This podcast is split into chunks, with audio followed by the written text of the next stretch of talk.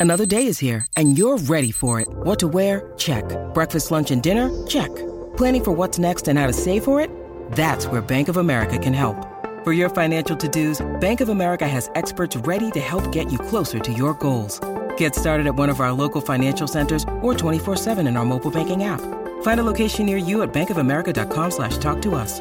What would you like the power to do? Mobile banking requires downloading the app and is only available for select devices. Message and data rates may apply. Bank of America and a member FDIC. When you need mealtime inspiration, it's worth shopping Kroger, where you'll find over 30,000 mouthwatering choices that excite your inner foodie. And no matter what tasty choice you make, you'll enjoy our everyday low prices, plus extra ways to save, like digital coupons worth over $600 each week. You can also save up to $1 off per gallon at the pump with fuel points. More savings and more inspiring flavors make shopping Kroger worth it every time. Kroger, fresh for everyone. Fuel restrictions apply. It's a great football team with a lot of moral fiber and a lot of character, and they showed it. Shout, a Buffalo football podcast, hosted by Matt Parrino and Ryan Talbot. No place else you'd rather be than right here, right now. When it's too tough for them, it's just right. Presented by Syracuse.com and NYUp.com. The Bills make me wanna.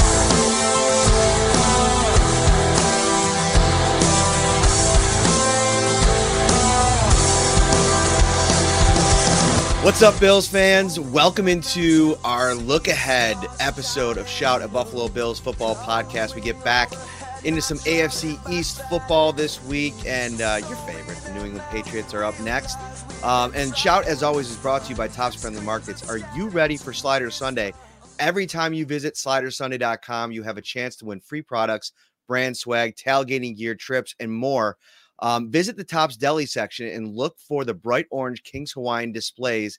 Scan the QR for a chance to instantly win tailgating prizes this season. And then visit topsmarkets.com slash slider Sunday for slider recipes.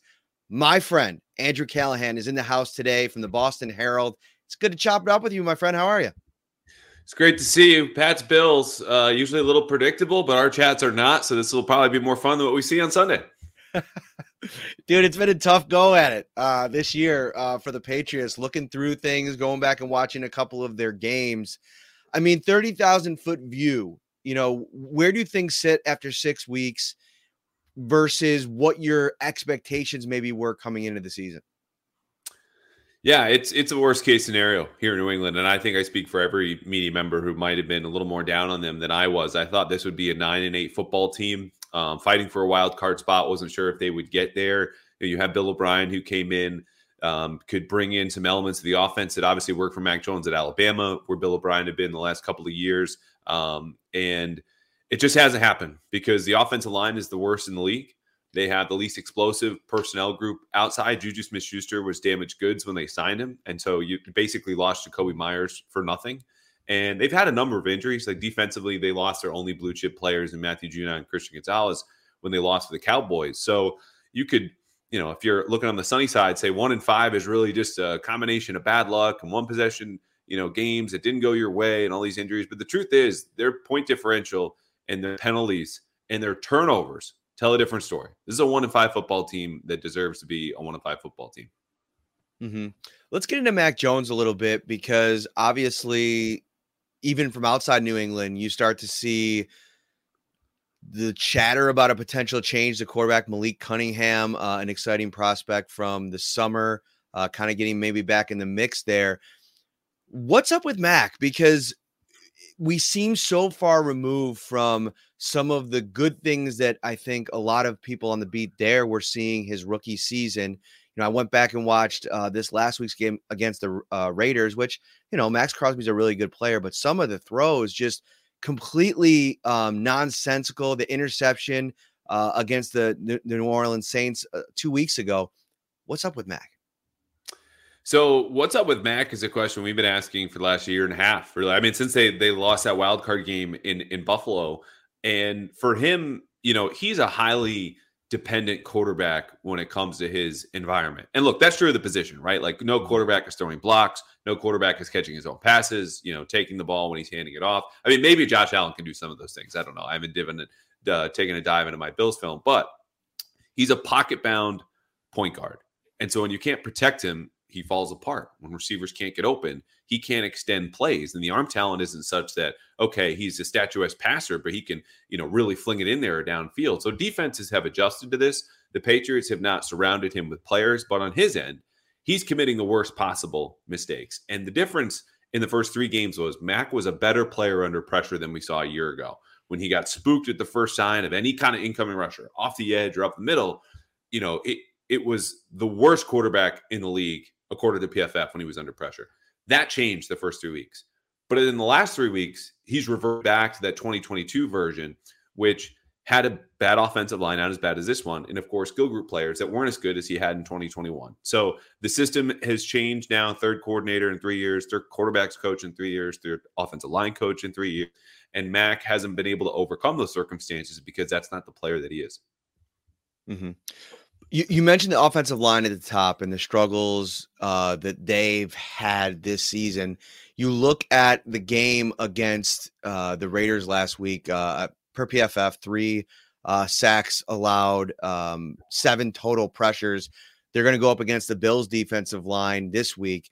That is, you know, I, am not surprised that they're among the the league's best when it comes to causing pressure and sacks. I mean, there's a lot of talent. It's a deep unit, but I don't think they were on the radar really nationally in terms of a group that was going to be this good without Von Miller, especially. So I'm wondering, matchup wise in this game, where are the real deficiencies on this offensive line, and where do you see maybe the Bills uh, can maybe take advantage? it's pretty much everywhere except for left tackle and center. And and left tackle, of course, is still Trent Brown. As you know, we wrote a long story about the downfall of Mac Jones with my colleague Doug Kyed at the Herald. And speaking to one front office executive, it was it was running down what he thought the Patriots had personnel wise and offense. He goes, they signed Trent Brown and pay him because nobody else wants to.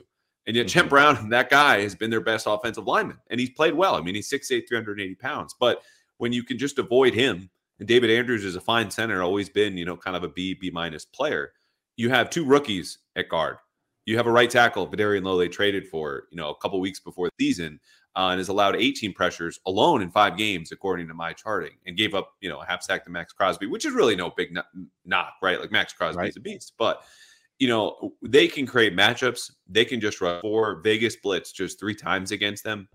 And Mac was getting the ball out in 2.2 seconds. So I would expect a similar game plan from New England because they know they have matchup problems at three of the five spots on the offensive line. And it doesn't matter who they rotate in uh, or play because there's just two players on this offensive line that are starting caliber and healthy right now. And they might get Mike Onwenu back at right guard. He was an emergency uh, player because he's dealing with an ankle injury and he was on he was uh, available on the game day but but didn't play.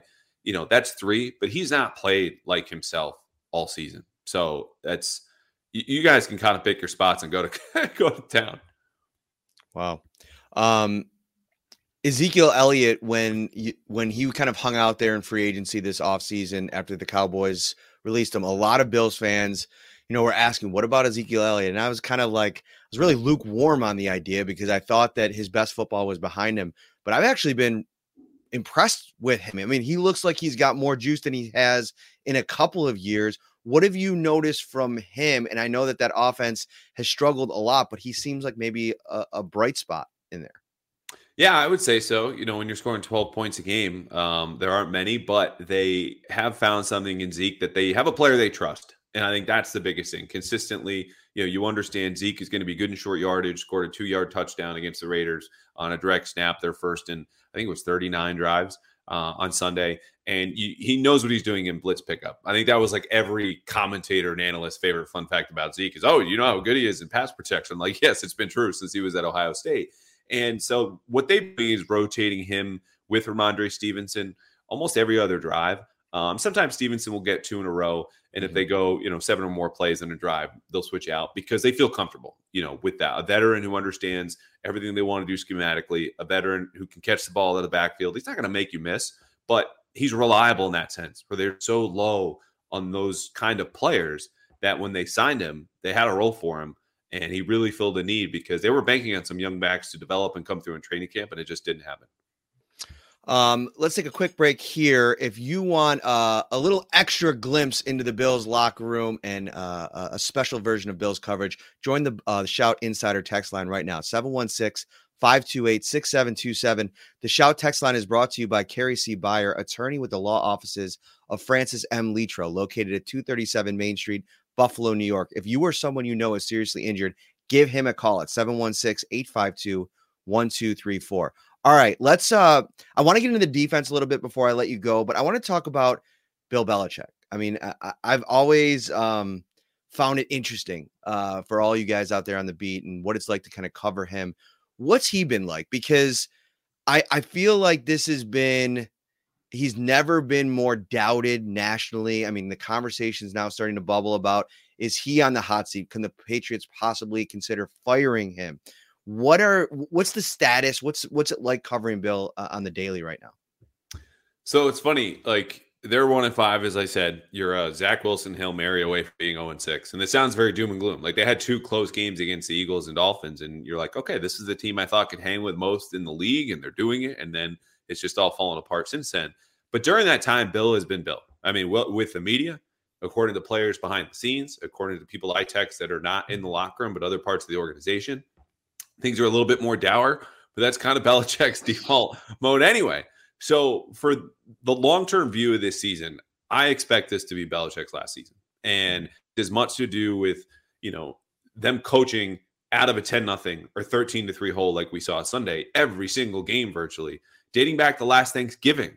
And so you can't win games like that. And that speaks to preparedness, speaks to your message getting across. And they've allowed an opening drive score on four of their six games so far. So this isn't just an offensive issue, this is defensively. And with Belichick, he's of course the GM here as well. And again, the roster, I said at the top, worst offensive line in football, least explosive skill position group, minimal blue chip players as a whole. It's a bummer for them. Two of them got injured, and Gonzalez and Judon. You just can't live life like that in the NFL. You need more of that talent and to pay for it, which they haven't done in recent off seasons, or move up in the draft to secure players where that's the only place you're really going to get them uh, reliably year after year. So it's it's not been all that different on the outside, excuse me, on the inside. But you know they're aware of the situation they're in. I know he is, and it's at this point I think everyone's going to play it out. I, I, would be surprised if they fire him midseason because I think Robert Kraft understands what Belichick has done for him the last 24 years. Best franchise in football, maybe the best team in NFL history, certainly the best 20 year run, six Super Bowls and all that. So you just let him play it out and give him the chance to, hey, are we going to call this a resignation? Or are we going to call this a firing? It's your call. Mm-hmm.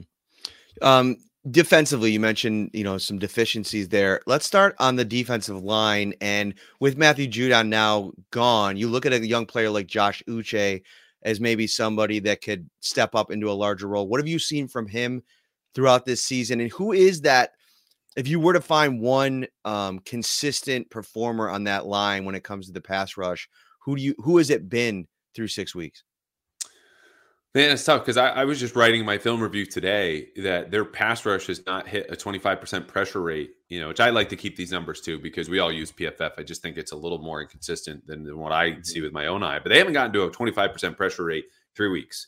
They have two sacks in the last two games. So Uche does have that natural talent but he's a player who's only playing about a third of their snaps. They don't trust him on early downs, which limits, you know, of course, your opportunity to get sacks against play action or maybe some quick game that goes wrong when teams are passing a first and 10 or second and medium.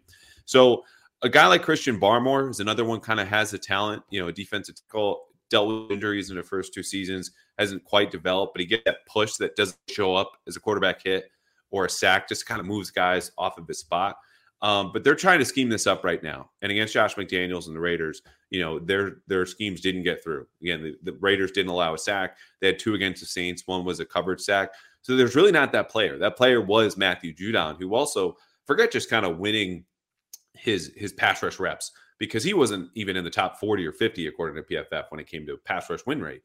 What he would do is tilt the protection when you know teams would know Judon's on the left, and they would learn early. Okay, they're chipping you with a running back or they're sliding in pass protection to the left, you know, and then they would manipulate that with a rush on the other side where, you know, the opposing offensive line would be outnumbered in some sort of blitz, or they would drop Matt Judon in the face of a double team.